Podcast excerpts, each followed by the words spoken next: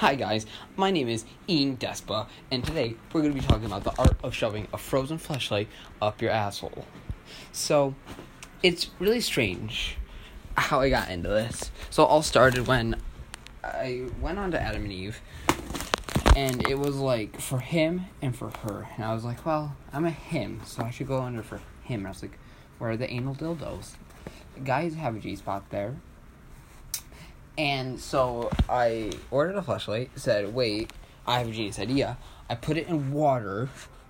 Like I, I just submerged it in water and then put it in the freezer. And when it was all frozen and stuff, I shoved it up my ass. And when it got all thawed out, I just ran around with a flashlight jiggling out of my asshole.